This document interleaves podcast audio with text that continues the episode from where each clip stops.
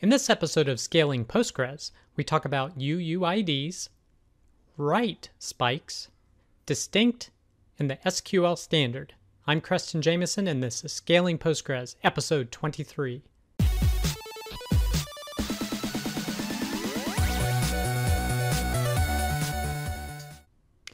All right, the first piece of content this week is UUIDs and compressibility. And this is from the richardstarton.uk blog. And in it, he talks about using UUIDs with your database. Uh, he does mention Postgres a bit, but he talks about other NoSQL databases in different ways that they use UUIDs and potentially how best to use them. So, UUIDs are good to use when you essentially have more than one system creating data. So if you can rely on your primary database to generate IDs, typically you can just use a serial data type which uses an incremental int. However, if you have IDs been being generated by multiple systems potentially geographically, then UUIDs are a good fit for that situation. Unfortunately, UU, UUIDs can be quite large. And as he was looking at different compression options for UUIDs, and even what their size is. So he's saying for a typical binary format, he's using a ratio of one. And basically, his conclusion going through this is that you should definitely try to use a binary format when you can. And he mentions that Postgres has the ability to do that. However, other types of formats, when you start going into text, can be two to five times as larger. So that's going to have an impact on your system's performance. So he took a look at okay, well, how well could he do it by compression? And essentially, with the binary format, uh, there's no difference in the level of uh, compression pretty much. It's pretty much all around 15 megabytes for a million UUIDs. Whereas with the other formats, you do reduce them, but it's nowhere near a binary. So this is an interesting blog post to check out. I definitely suggest you look at it. And if you're using UUIDs in your system, it's a pretty short post to review, but overall, I, I think the main point is that if you're using UUIDs, try to use a binary format as opposed to a text text format in your system. The next post is troubleshooting daily write spikes on Sir Matty's PostgreSQL RDS. And this is from the Sir Matty Tech blog on medium.com. And in it, this is kind of a story based scenario. They had an issue where early in the morning they were seeing seven times higher write spikes essentially, and they were trying to determine what the cause of this was. So they looked at traffic. Was there any significant traffic coming in? The answer was no. They looked for any background workers that were potentially doing something, and they, they couldn't find anything. They looked in the query logs and they saw nothing that jumped out of them from the query logs. Um, they looked at uh, data, the database snapshot, snapshot schedule. I'm assuming this is backup, and again, nothing from from that. Uh, one thing that they tried to do is change when certain jobs got run in order to see if the um, spike moved to a different time in the evening. And finally, they found something related to their ETL process. And ultimate, ultimately, they narrowed it down to a query with an order by because with all the data, they were doing an external merge that was using the disk. So, this is something to keep in mind when you're looking at your database systems statistics and you see high write activity. That is not necessarily due to inserts, updates, and deletes. It can be due to selects. And I've seen this frequently where an order by clause do, when doing the sorting sorting and the ordering, it can generate a lot of disk activity. If it's a large sort, it's going to flow to the disk as opposed to do it in memory, and you're going to get a, a lot of write activity as it generates that query. And they determined that they ultimately did not need that order by, and of course the write spike subsided. It's no longer um, quite as high. So this was a good blog post if you want to kind of get the story behind the different things they checked out, but ultimately it's related to a query with a large amount of data that had to be sorted that was going to disk and causing write activity for actually a select. So just something to keep in mind when you're looking at uh, potential write spikes in your system. The next post is High Performance Distributed DML in Citus. And this is from the citusdata.com blog. Now, that's the title of this blog post, but what I found most interesting is that really it's a follow on from a post that they discussed using another data aggregation technique. And that was, we covered this in a previous episode of Scaling Postgres, but it's scalable, scalable incremental data aggregation on Postgres and Citus. And again, it's mentioning Citus, but you don't have to use Citus to use some of these techniques. So this is kind of a follow-on post to that. And in this example, they are using movies. So essentially you have movies and one row per movie with a review score for that movie. And they wanted to record the score in movies. And of course, you'll want to update the review based upon an average of however many reviews happen.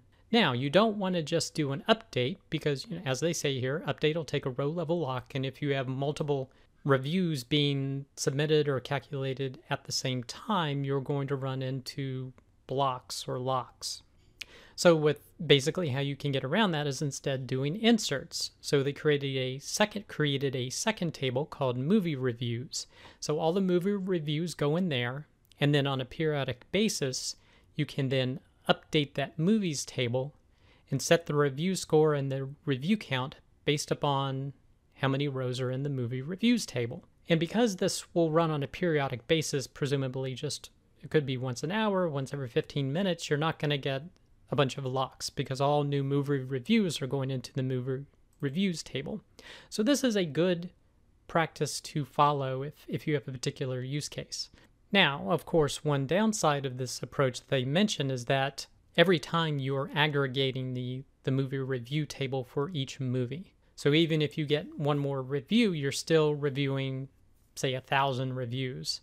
And depending upon your use case, if you have a lot of rows, that can be a bottleneck.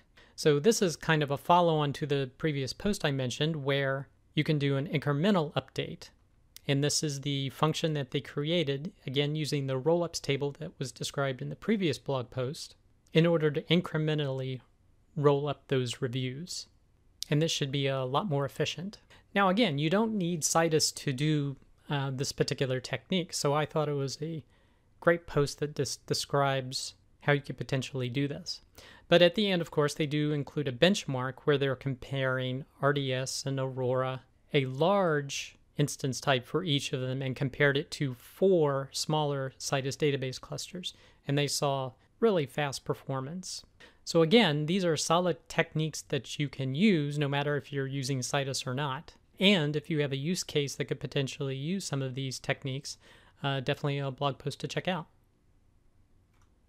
The next post is the many faces of distinct in PostgreSQL, and this is from the status code blog on medium.com. And the subtitle is Three Powerful Uses of Distinct in Postgres.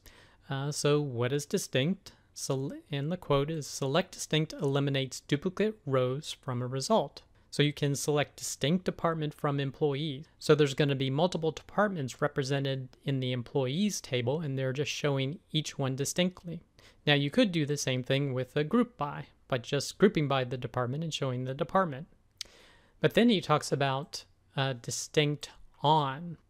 Now this is a special non-standard clause to find the first row in a group. So to get the first row in a group, in this example, he is finding the person with the highest salary by doing distinct on department from the employee table in order by the department and then by salary descending to get, and it will pull the highest row from the employee table for that department. So I could think of some really good use cases for this. And the third option is is distinct from. And basically this is a way for safely comparing nullable fields. So for example, in this scenario, A is distinct from B. So looking at this, 1 and 1 is the same, so it's false. 1 and 2 are different, so it's true. Null and 1 are different, so it's true, because typically if it was equals, it would be null. And null and null is false. So again, an interesting clause that you could potentially use in your SQL queries. And lastly, he talks about array aggregate, which aggregates values into an array. And we've seen this before in previous episodes, but he likes to use it for just getting a sample of the data. So here you see what employees are part of each department with this type of query, where you're aggregating the employees by department. So this was a relatively short post, but it gave a lot of short tips of some great clauses that you could use in your SQL queries. The next post is actually the PDF from a presentation called How PostgreSQL's SQL Dialect Stays Ahead of Its Competitors. And this is by Markus Winand, and it's from the modern-sql.com blog. Now, in it, he compares the SQL standard to what features are available in other databases with a focus on how PostgreSQL has handled them. And I should say this presentation is quite long at 97 um, slides. So I'll just go over some of the highlights of what he discusses to see if you're interested in this presentation. But he covers grouping sets. He covers table sample to get samples of data in a particular table. He covers XML table, a way to work with XML and relational data together. The new identity column feature, which is similar but more powerful than serial columns. New features added for over and partition by. And lastly, JSON functionality. So this was a great presentation to check out just to look at the different SQL feature support for different database platforms and where PostgreSQL sits amongst them. The next post is batch updates and concurrency. And this is from the tapoueh.org blog. And it continues on with his PostgreSQL concurrency series. And in it, he's talking about batch updating. So you get a dump of data from some source. Here he's picking up the Museum of Modern Art collection. And then you're going to need to update that batch on a periodic basis. So basically, the scenario is if a row exists, you want to update. If not, do an insert. Now he, he talks about a classical way you would typically do that, but you run into concurrency problems if a row already exists and you want to try to insert it again. Now, one solution he is suggesting you could use is locking the target table. But if you have PostgreSQL 9.5, you can use the onConflict clause. And when doing the update, onConflict uh, do nothing. So this is just another post that rounds out his concurrency blog series. The last post is troubleshooting PostgreSQL streaming replication synchronization.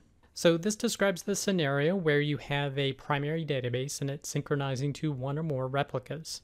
And what happens if the replicas fall behind and maybe in the log you see something to the effect of this error requested WAL segment has already been removed. So how do you catch it back up? Now basically you need to get those WAL files from wherever you're storing them or archiving them and put them back in access to the replica so it can catch up. And he discusses different settings you can make to the database to be able to keep those WAL segments or those WAL files around longer so that you'll minimize the chance of this happening. If you don't have enough WAL files, then you need to take another backup and restore the replica from the start.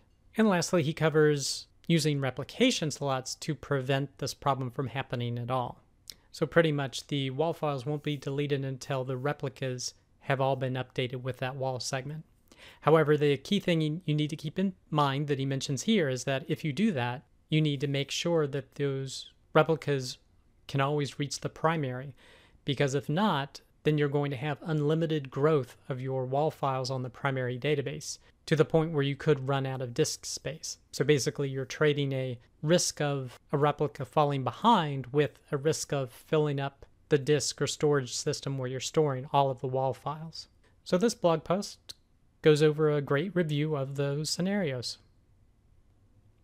That does it for this episode of Scaling Postgres. You can get links to all the content presented in the show notes.